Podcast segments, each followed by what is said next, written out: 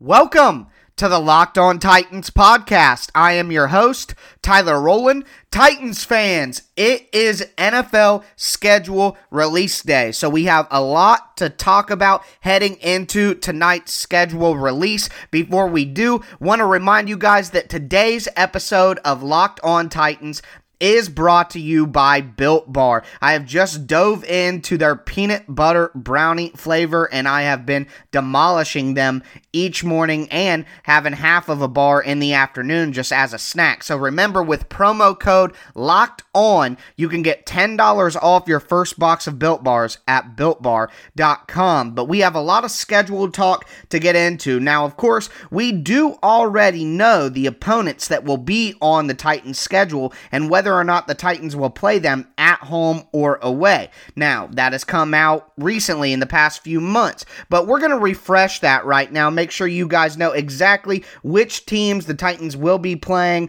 at home and on the road going into the schedule release. And then what I want to do is have a little bit of fun here. Inspired by my guy Kyle Sev on Twitter, I want to have a conversation about where I want these games to take place. So, primetime games, Monday night, Thursday night, Sunday night. When do I want the bye week? What I want the opener to be? What I want the finale to be? A lot of different individual games that could mean a lot to the Titans and the fan base throughout the regular season. So, I have a little bit of fun there. A couple games I picked out that I think would fit really nicely either on prime time or in some specific weeks that could have big playoff implications. So, we'll talk about that. We'll talk talk about the latest rumors surrounding the schedule and how it may be a little bit different than it has been in past years due to the global medical situation going on with COVID 19. So we'll talk about that a little bit as well. And then, of course, we will continue our division crossover series and have the finale of that series today with the host of Locked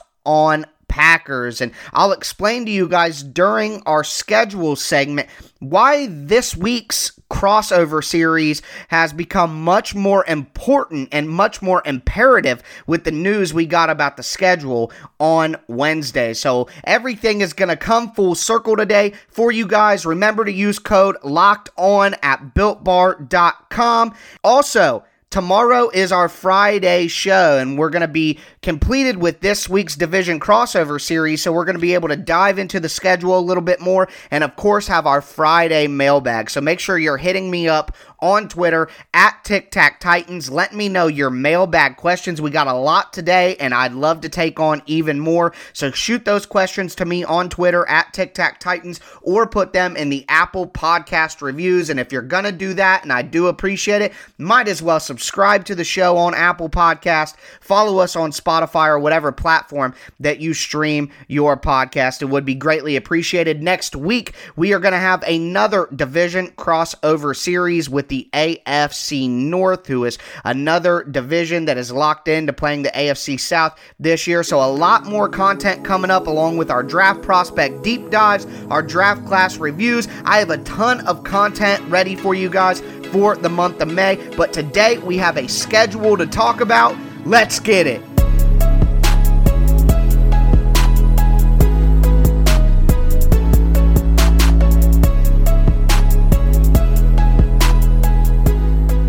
Do not know when the Titans will be playing each of their foes this upcoming season, but we do know exactly who those opponents are going to be and what venue they are going to be playing at. So, as we anticipate and wait for the release of the NFL schedule, let's review who the Titans will actually be playing. And they will have home games against the Buffalo Bills, the Pittsburgh Steelers, the Chicago Bears, the Cleveland Browns, the Detroit Lions, and their three division opponents, the Houston Texans, Jacksonville Jaguars, and Indianapolis. Colts. The Titans will have away games against the Baltimore Ravens, the Green Bay Packers, the Minnesota Vikings, the Denver Broncos, the Cincinnati Bengals, and of course the three division opponents, the Jaguars, the Colts, and the Texans. And the NFL puts the schedule together in a simple way. Each year, the Titans will face off against an AFC division, all four teams, and an NFC division, all four teams. This year, that is the AFC North and the NFC North. So the Titans have eight games right there with those two divisions.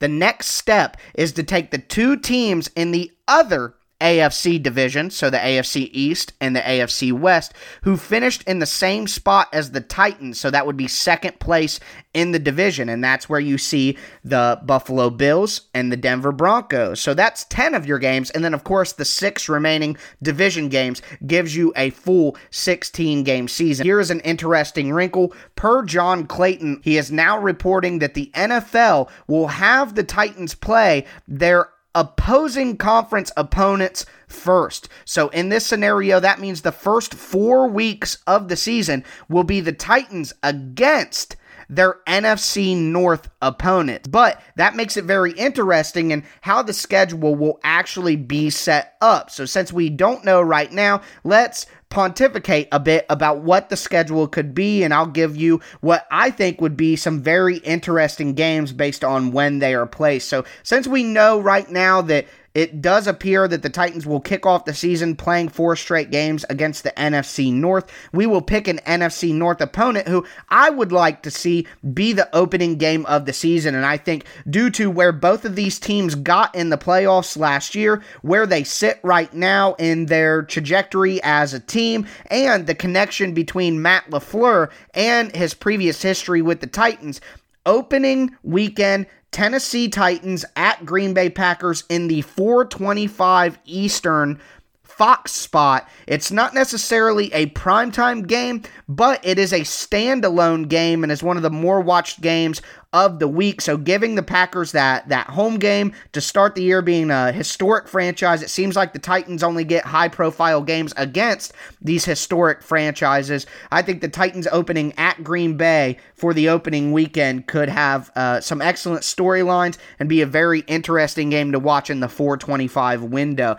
Next, some primetime games for the Titans. So what I wanted to do here was make sure I created some intrigue. So I think Monday Night Football, the Tennessee Titans hosting the Cleveland Browns. The Titans destroyed the Browns to open the season in 2019, but the Browns are a very trendy team because of some of the players that they have on that roster. Combined with the Titans garnering more national attention, they should garner more primetime games. So I would like to see them get a Monday night football game in Nashville. Browns at Titans, I think, could sell, and it would be a very exciting game.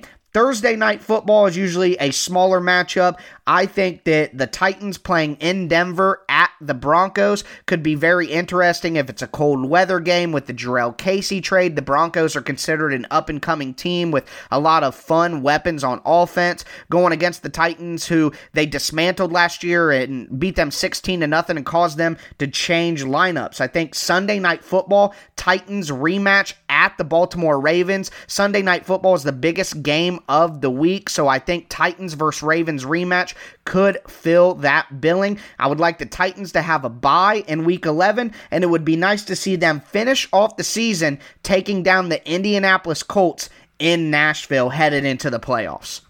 Before we move into our conversation with Peter from the Locked On Packers podcast, I do want to talk to you guys a little bit more about John Clayton's report that I mentioned earlier in the show and what that really could mean and why that would be the case. So the NFL typically has the season start off with division games. That's something that they've done recently to add some intrigue, or they'll put together some pretty good matchups for week one, at least for the prime time games. But this report, if true from John Clayton, is saying, you know, as I mentioned earlier, that the Titans would start off their first four games of the season with their NFC North opponents. And just want to talk about why. Why would they do that? Why does that make sense? And I'll tell you, it's the same reason, but two different ways to look at it. So I'll start with the bad news and then, and then come with the good news. So, first things first, the reason that they would do that is because it makes it easy to cancel those games. I try to avoid conversations about COVID 19, the coronavirus, and everything that's going on because everyone comes, not everyone, but most people come here for some sort of escape from the daily life. And honestly, while I'm in the booth talking to you guys, I don't like to talk about it either. I want to talk about football. That's what we're all here to do, and it, it makes people feel better, and it makes me feel better to talk about it as well and kind of get lost in the sauce of of the football team. But we can't avoid the reality here that there is the slight possibility that there will be some games missed. And if you did have to cancel NFL games, you would want to cancel the games that mattered the least to the playoffs. And that's the NFC games. And this is why tiebreakers in the AFC for the playoffs. Head to head is number one. Well, none of those NFC teams are going to matter in a head to head tiebreaker with an AFC team. Uh, division record. Well, none of those NFC teams are in the Titans division. Conference record. They're not AFC conference opponents. So basically, the NFC games, the cross conference games, matter the least when it comes to playoff seeding and playoff implications. So if they had to cancel some games, then they would have to you know, it would be easiest and it would be best to cancel those games. Also, let's let's talk about it from the positive side and spin it positively if there's just a limited off season, some sort of condensed off season without a natural minicamp, uh, normal OTAs, a preseason flowing into kickoff. If if they don't have a normal procedure for the off season, well, the first four weeks or the first month of the season could be kind of shaky. It, it could be different. It could be weird. It could be tougher for the players to get in shape. It could be more difficult for things to run smoothly. So, if you're going to have some bumps in the road and you're going to have things played in not the most ideal or the most normal climate, then at least let teams play the games that matter the least to their playoff seeding and their playoff situation, as I mentioned. It's the same reason that they put those games first so they could cancel them. It's the same reason that they would want to play those first if they do end up playing them. It's just they, they matter the least amount to the playoffs when it comes to the AFC. So that's why it's not ideal, it's not perfect, but those are the reasons as to why the NFL would be looking to do that. But but because of this new report, and if it does happen to be true, well, that makes this week's content that much more imperative to listen to. We have been talking to the host of the NFC North podcast, Locked On Packers today, Locked On Lions, Locked On Bears, Locked On Vikings to start the week. So we discussed the upcoming matchup in the offseason so far with all of those hosts. So make sure that you check out the rest of today's show, where I talked to Peter from Locked On Packers. And if you haven't listened to the rest of the week's show, go back and check those out because that's most likely going to be the first four games for the Titans. And if you're doing that, you might as well just subscribe so you don't miss next week when I talk to the AFC North hosts and, and the Locked On podcast from that division. So make sure that you're subscribed, following, whatever you need to do on the platform you're listening on. Make sure you're locked in to the Locked On Titans podcast here with us. We are going to move forward into that conversation with Peter from Locked On Packers next.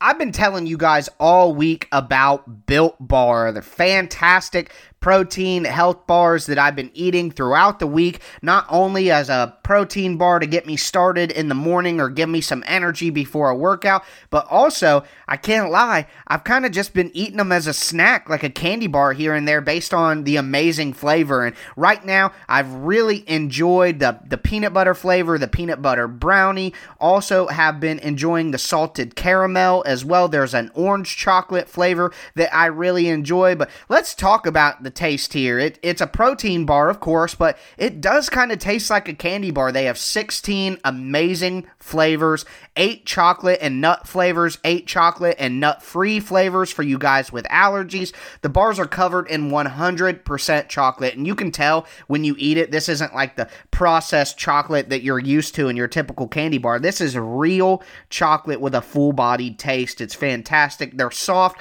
they're easy to chew, they have a really soft filling, they're not crumbly and dry like all these other granola bar- bars or protein bars. And if you give me a moment, it's not just the taste. It's the they're healthy for you as well. It's it's it's not sacrificing the the health aspects for the taste. It's great for health conscious guys or girls. It can help you lose weight but maintain weight too cuz you can eat something healthy and it does feel like you're indulging on kind of like a delicious treat of some sort. The bars are low calorie, they're low sugar, they're high protein, they're high fiber. And let me give you two different examples here. So if you're getting ready to go pound out an awesome gym session, hopefully at home, maybe in a in a park in the woods or something like that right now with gyms the way they are, and you need some extra calories to burn there. Go after the peanut butter brownie, 20 grams of protein, 170 calories, only 3 grams of sugar, only 3 grams of net carbs. It's great to get you started in the morning, get you started before a workout. Now, they are delicious and they're tasty. So if you just need a little bit of a midnight snack or dessert after dinner or lunch, try a mint brownie built bar. 15 grams protein, 110 calories. So lower on the calories since you're not about to work it off and work out. 4 grams sugar, 5 grams net carbs, absolutely delicious. So go to builtbar.com and use promo code locked on and you'll get $10 off your first order. So use promo code locked on for $10 off at builtbar.com and also follow them on Twitter at built underscore bar for all of the latest offers and flavors from builtbar.com.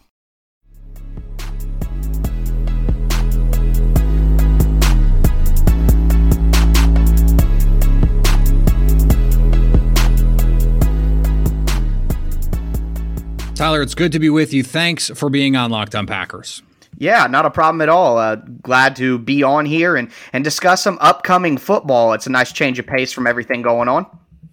It is indeed. I think that's part of our role around here is to to try and give people a little bit of an escape. So let's do that. Uh, this is a, a, matchup, if you will, of two teams that I think in 2020 are going to be a little bit of the Spider-Man pointing at Spider-Man meme. I think they're going to be a lot of focus on the run game, um, and and then play action into uh, an offense where you know you're you're hoping your quarterback can can just sort of make the throws that are there, and then every once in a while create off schedule. That's what Aaron Rodgers is best at, and that's what Ryan Tannehill I think showed a, a real alacrity with last year. Um, in in what was a, a, career season for him in a lot of ways, just top line. Uh, this was a, a pretty quiet offseason for the Titans after the Derrick Henry um, franchise tag situation. So, is there is there anything else that that you think fans might have missed if they're not paying close attention to what's going on in Tennessee?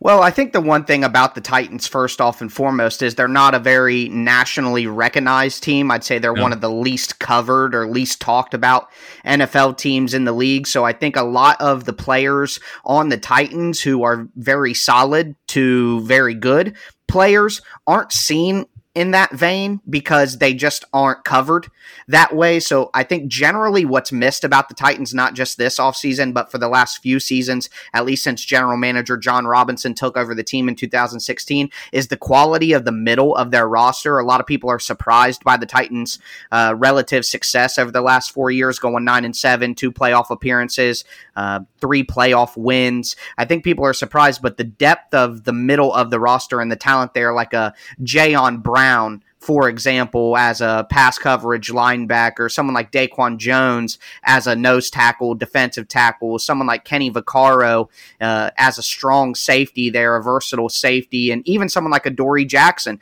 who uh, was just picked up his fifth year option over the weekend at cornerback. Uh, a lot of these players in the middle of the Titans roster, Jonnu Smith, another, for example, are very good players and very good starters at their position, but they're just not well covered players. So a lot of people just miss, I guess, the depth and talent that's actually on the Tennessee Titans because, quite frankly, it's the Titans and they don't get a lot of coverage. Yeah, and, and obviously, a, lot of people got to learn last year how wrong they were about some of that stuff. That they didn't, they they they were sleeping on the Titans in a lot of ways because this is a good football team. I think Mike Vrabel is a hell of a coach, and I don't look at this roster believing there's any reason to think that they're going to be significantly worse in 2020. You know, you lose Jack Conklin. Obviously, that's that's a, a major problem for them, but uh, you're going to have Derrick Henry back. You assume Ryan Tannehill in year two now under this system. And Mike Vrabel has built a culture there that looks like it can carry over. Am I am I on base here? Do you think? I mean, it, it, did they did they have major losses that that I'm missing? Um, I mean, not necessarily. I, I, wouldn't say major losses. I mean, a lot of Titans fans would would tell you that Jack Conklin, of course, was a major loss. Uh, Logan Ryan, and then the trade of mm. Jurrell Casey sent a lot of people into a tizzy because right. he's been th- one of the only stars that gets national recognition on this team for about a half a decade. So there are some some pieces to replace there that you could say maybe would set you back. But the reality of the situation is, despite Logan Ryan and Jurrell Casey and Delanie Walker being fan favorites, they were declining players. They're yeah. players, despite the statistical output we saw from Logan Ryan last year, he struggled in man coverage. He can't play press coverage. He relies on his IQ and kind of playing uh, forward, dropping back in a zone and being able to play forward rather than be able to match and mirror a man and man coverage and things like that. And the NFL is just going towards press man coverage to deal with the speed and the talent on the outsides. And Logan Ryan is not that kind of player, and we're seeing him not get a lot of traction in free agency because he values himself and his statistical output in a certain way that other teams look at the traits, you know, a scouting issue there and say, hey, he doesn't really have what we need in a corner right now. Delanie Walker had had lost it due to his injury in 2018. He wasn't able to be on the field, stay healthy, or produce. And Jurrell Casey, despite being that reliable player for a half a decade, unfortunately, he did not have a good season last year. He played well at the end of the year and into the playoffs, which got the fans on his side again, but he did not play well. And having Jeffrey Simmons, a first round pick from 2019, fully healthy and able to now transition into that penetrating three technique role for the Titans. I think that's actually going to be an improvement for them. So, despite losing some big names, at least to the Titans fan base, I think the reality is those players were on the backside of things and, and going with a youth movement at those positions, cornerback, tight end, defensive line, is the right move and will help the Titans. Uh, you know, go to the next level that they need to get to, which is something the Packers are obviously trying to do as well. Well, and you mentioned the, the, comparison there. I mean, I think internal development is another reason to be bullish on the Titans. I mean, if you think AJ Brown takes a year to leap, I mean, you could be talking about one of the best five to eight receivers in the league in 2020. And, you know, there Rashaan Evans is an ascending yes. player, and I absolutely loved the Kristian Fulton pick. I won't be surprised if he is starting over Malcolm Butler or Adoree Jackson, frankly, by Halloween. I just think he's a really good player who is already, you know, pretty pro tested because of the teams that he got to go against in the Absolutely. SEC. Um, also a really good athlete. I, uh, the the draft for them was a mixed bag to me because um, I didn't love the Isaiah Wilson pick, and I think the the Darrynton Evans pick was a little early, but given what their their roster looks like, I guess I understand from that standpoint from the draft, and and I'll ask you that: is there a, either a player I didn't mention or one of these guys who stands out to you as someone who is most likely to come in right away and compete? Does Isaiah Wilson come in and win that starting right tackle job? Uh, well, I think that that's a fair evaluation of the Titans draft, and I think whether this draft works out or not will depend on how early Isaiah Wilson is able to contribute and what he is able to contribute because most people throughout most of the draft process had him as a third round, maybe late second pick. And then all of the sudden, about three weeks before the draft, you started hearing the buzz of Isaiah Wilson to the Titans. And now it's he's a first round prospect. So most people who are iffy on the Titans draft, it's because of the Isaiah Wilson pick. And the Titans did re-sign valuable swing tackle Dennis Kelly to start at right tackle. Uh, that's a thing that good teams do. They make sure that they aren't, you know, pigeonholed into taking one position in the first round in the draft. They try to, you know, have some depth there so they can take the best player available. And I think that just with the Titans style, they went with Isaiah Wilson. But to kind of get into one of your questions in the middle there about who will contribute right away. So I understand that uh, Evans, Darrynton Evans, the running back out of Appalachian State, that you saw that as a little bit early, but the Titans didn't have a fourth round pick because of uh, because of the trade for Ryan Tannehill. So to me, it may have been a tad bit early. He may have been more of a fourth round value, but not having a fourth round pick and not being able to pick again until the fifth round and not really having the assets to be able to move up into the fourth round and get a talented running back. I think Evans is actually the rookie that will contribute the most, the quickest because what he gives the Titans from a complementary standpoint to Derrick Henry is exactly what they need for their offense to take another step here because the Titans don't Derrick Henry is a great running back, but he doesn't have the ability to run a full route tree as a running back, angle routes, you know, getting out into the flat quickly, maybe a wheel route, a seam route. Derrick Henry's not running those routes. He can catch a screen or maybe a swing pass and, and get upfield quick, but he's not, that's pretty much the only two routes he's running from the running back position. And if you want to have a versatile offense that can compete every single Sunday, you have to have the ability to to be multiple on offense. And if you have a back in the backfield who can only run two routes or be viable on two types of passing plays, you're not going to be able to open up your playbook fully. And that's going to limit you against certain defenses where you need to do that. So Evans is going to be able to contribute in special teams as a kick returner, which the Titans haven't had an impact kick returner in quite some time. And he's also going to be able to spell Derrick Henry. It's not just about his complement, uh, his skill set complementing Derrick Henry's, but he's also going to be able to spell Derrick Henry because I think he's a talented enough running back back where he's not just um, put he's typecasted into the receiving back secondary role. I think he can run the ball as well. So keeping Derrick Henry healthy and fresh, and then add into the addition of the other side of his skill set in the receiving game and the returning game. I actually think Evans is exactly what the Titans needed, and they had to take him in the third round because they didn't have a fourth round pick. So taking him there and the type of impact that he'll have on the offense and special teams, I think it I think it was worth it. So I respect your evaluation there. I just think what he gives to the Titans specifically makes him more valuable than maybe he would be to other teams. So I think Evans is an instant impact guy for the Titans and will um, give them more than I guess people are expecting from a third round running back. Yeah, and everything you just said is is why I think that we saw Dion Lewis in 2018 more than maybe people thought that we should.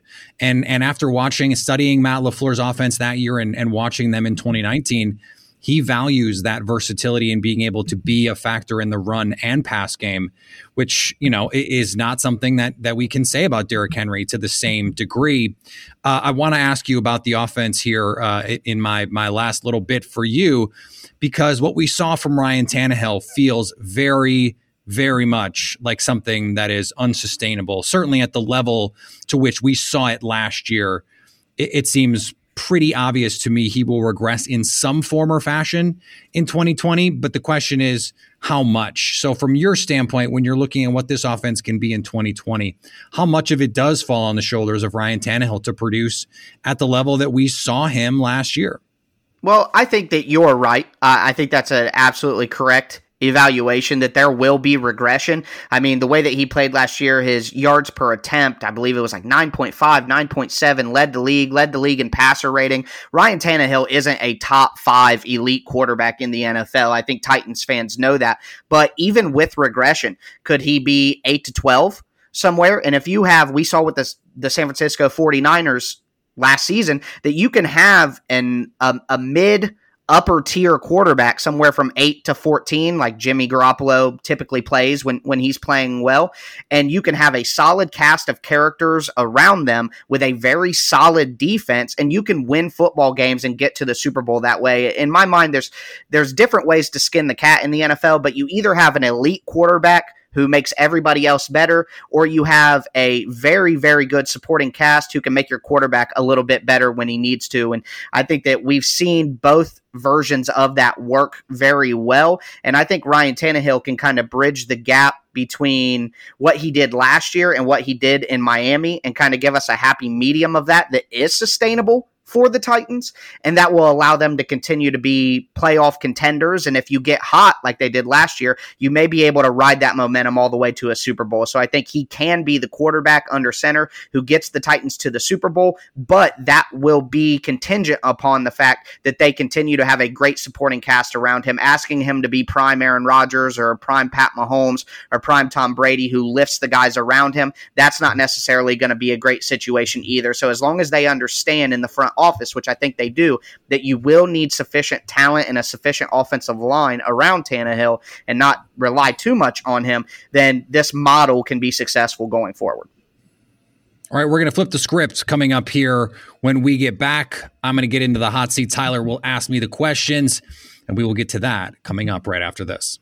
Guys and gals, Start the competition today with the people important in your mom's life. Mother's Day is her Super Bowl, so celebrate this Mother's Day by scoring her favorite gift of the day. Your mom will be able to travel in her mind to exotic India, sample the food, and laugh at the perils of raising a teenager in 1950s India through a new book of fiction called The Henna Artist. By the way, it's Reese Witherspoon's book club's pick for May. Then, anytime in May, post a picture of your mom and you holding the ebook or book on Instagram or Facebook and tag the author at the Alka Joshi. A donation of four meals per post, up to 10,000 meals, will go to Feeding America. So, guys and gals, buy the Henna Artist today at your favorite bookseller, including Barnes & Noble, Amazon, Walmart, Costco, and Target, and make your mom the ultimate winner in your family.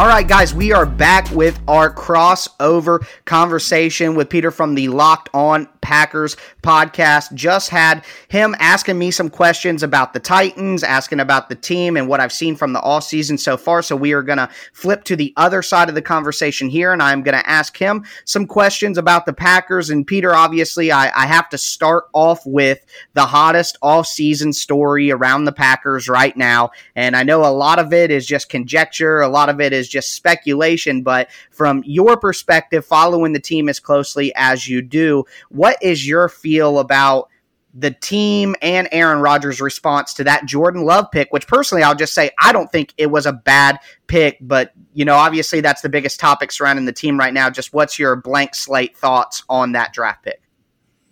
I don't know. Are people talking about this? Is this a thing that other people Only a little bit on the back pages. It's a seven, eight page story, but some you people go really it. deep on Reddit deep, to find yep. the people on uh, talking about Jordan Love. Well, that's what I appreciate you about you, Tyler. You are always going to dig deep and find the real story. No, of course, this is like the most talked about the Packers draft has been probably since 2005. Ironically, uh, that that was the draft, of course, where they took Aaron Rodgers and and had Brett Favre on the roster. I've been I've been honestly struggling a little bit since it happened to make sense of it. It is still very surreal to me to think about uh, the the thought process that went into it. I think a lot of the fan reaction to it has as much to do with the the idea of the end of Aaron Rodgers' career as it does to anything about Jordan Love, the player. I mean, I think almost none of the reaction to the Love pick has anything to do with Love and everything to do with the end of the Aaron Rodgers era, the, um, the the faults that I think it brings up in the team building and the coaching over the last decade, that is that is what this pick is really about for fans. Because if if the Packers are good with Jordan Love, none of this matters, right? I mean that that is the point for Brian Gutekunst to make the pick, saying. Look, we don't think as a team that over the next few years we will be in a position to draft a player as good as Jordan Love and so we have to take that opportunity here. Every front office pays lip service to the idea of best player available, and the Packers put their money where their mouth is. Well, I, I, I think that makes sense. And, you know, we saw with the Eagles that they made a move similar to that, taking Jalen Hurts. So I actually, like I said, I, I don't think it's a crazy pick. It's some of the picks that came after that that I think are mm-hmm. Reprehensible. Someone like AJ Dillon, someone like Josiah Deguara. When I look at the Packers, uh, their team as it stands right now, and in my personal mock drafts leading up to the draft, I thought that they could go with tackle very early, especially with someone like Ezra Cleveland on the board who fits that outside zone scheme that the Packers run as well as the, the Titans run. So Titans fans should understand what they're trying to do there. I see a, a concern with Rick Wagner coming from Detroit as a free agent and his ability to hold up for an entire season and, and produce the way that they need him to. And I don't really see anywhere in the draft where they tried to improve that spot or get some young talent in to compete. John Runyan, in my opinion, profiles as more of an interior offensive lineman. So I guess, do you think I am wrong about Runyan or any other prospect that they brought in? And do you see on the offensive side of the ball that, uh, you know, the offensive line maybe hasn't given enough love this offseason? I think Brian Gutekunst looks at it from the standpoint of he's willing to to go whatever avenue is necessary to improve that position. This is not the Ted Thompson era anymore, where two years before a guy is up, You draft someone understanding that when you when that contract becomes up, if you haven't signed it already, that you're probably done. And the, the, the Packers didn't do that with Brian Bulaga. They didn't plan for his departure because Brian Gutekunst felt like he could go out in free agency and get an offensive tackle to sort of serve as a stopgap. I, I was surprised that Ezra Cleveland was not in play. I was surprised that Josh Jones, for example, fell as far as he did. Those were guys that I thought were legitimate first round options in Green Bay and and ideally suited to the kinds of things that they want an offensive tackle to do. I think you're also right to point out that Runyan is most likely an interior player. The, the comparison I've been making is J.C. Tretter, a college offensive tackle who ends up profiling potentially as a center in the NFL and, and could take that Corey Linsley spot. His contract is up after 2020. I, I, I was surprised they didn't use higher draft capital to um, address it, but I think they're comfortable enough with Rick Wagner at right tackle that they felt like adding skill talent and whether we can we can quibble with the value that they got there. But they added two skill position players on day two. I think their priority was get some talent there after after the Jordan Love pick. They didn't like the value at receiver apparently, and and so they went with players that they felt like can help build this team in the in the image that Matt LaFleur would like to have moving forward. Yeah, yeah, I, I, I, agree that that's probably their thought process going into it. Whether it will work out, of course, that's why they play the games. But transitioning yeah. into the defensive side of the ball, obviously the Packers' defense performed pretty well for most of the year last year. And despite the embarrassing effort against the run in the NFC Championship game against the 49ers, I think that the Packers' defense is a very solid unit. Do you expect this group on the defensive side of the ball to continue to improve, or do you think think that maybe they they took a step back with some of the losses they had in free agency? Where where do you see the progress of the defense right now? No, I think this is a defense primed for, to to make another step forward. I mean, they they finished uh, tenth uh, in DVOA against the pass uh, this past season. That is Mike Pettine's focus. You know, he had the the great quote during the season. It's it's a lot faster to fly to Miami than to walk. And so, you know, you can you can get beat a lot faster through the air than on the ground. Now, of course, that means right. don't be historically bad at stopping the run as they were against the 49ers. I mean, if you're going to give up 8 9 yards a carry, that's that's a really bad passing defense, much less run defense. So, you know, when you look at over the course of the season, the Chiefs had a worse run defense for the year than Green Bay did, but against the 49ers, Kansas City played better. So some of this just comes down to what happens between the lines on Sunday as well. Uh, the the young talent on this Packers defense, I think, is what is what has me and a lot of fans really excited. Darnell Savage in year two, Jaire Alexander in year three, Rashan Gary in year two, Za'Darius Smith and Preston Smith came in and inexorably altered the course of this defense from a cultural standpoint and just purely on a talent standpoint. So a lot of of what they're building here on defense. I think you have to be really excited about. I like the Christian Kirksey signing. Um, still a young player and someone who fits their culture. So. I think this defense can be even better. You go from, you know, a, a, middling level defense by DVOA 15, 16, 17, which is what I think, you know, they were they were last year most of the season and then you, you, if you can take that step into, you know, you're a 7, 8, 9 I think that would be huge for this Packers team, especially given that they didn't do much to address the skill positions. Yeah, yeah, I, I, I, agree. And it'll be very interesting. Like you said, just to go full circle, like you said at the very beginning of our conversation, the Titans and the Packers are going to be a NFL version, living version of the Spider Man point meme. Yeah. So both of those teams are in a similar spot, not only their scheme on offense and defense, but obviously where they're at as a team. And I feel like there's some unrest in the fan base in this offseason as well. So I guess my question is whenever the Titans and the Packers do end up facing off next year, what do you see as kind of the the the points where the game will sway one way or the other? What do you think are the big X factors in that matchup going going into that game even though we are months away from it actually being played? Well, I mean, I think the the big thing is can you can you stop the the Titans from being able to fully control the game on the ground? This is going to be a, a question anytime the Packers take the field. Teams that can control you on the ground are going to be able to stay in the game against Green Bay because they're willing to say, if you want to run it, run it. And it, in a perfect world, Mike Pettine is saying, if you want to run the ball, run the ball. We're going to create turnovers. We're going to create negative plays, and we're going to we're going to not give up the big play. Now, for too much of the season, they were giving up big plays still. That's the way that he wants to play. Well, that's all that's all well and good, but if you can't eat your vegetables on early downs and stop the run on early downs, and it's third and three, third and four every time, or you're turning second and four into first and ten, then it's really hard for that pass rush to ramp up and get after quarterbacks, create turnovers, and do all the things that this defense is built to do. The Packers are going to have to do a better job just not letting teams dictate tempo to them on the ground. Yeah, yeah, they want to be the one kind of uh, making the game go the way that they want it to go, setting the tempo, setting the tone. That's again, that's a similar move to the Titans. If they can play their game, they got a pretty good chance of winning. And if they play someone else's game, play the game on someone else's terms, and get out of what their style and their personality is, it's going to be tough to win. So I agree with you there, but I do look forward to that matchup. I do have a lot of close family family members who are big Packers fans, so I happen to have good. Uh, Packer discussions quite often, but this was one of the better ones I got to have. Peter, it was great to talk to you.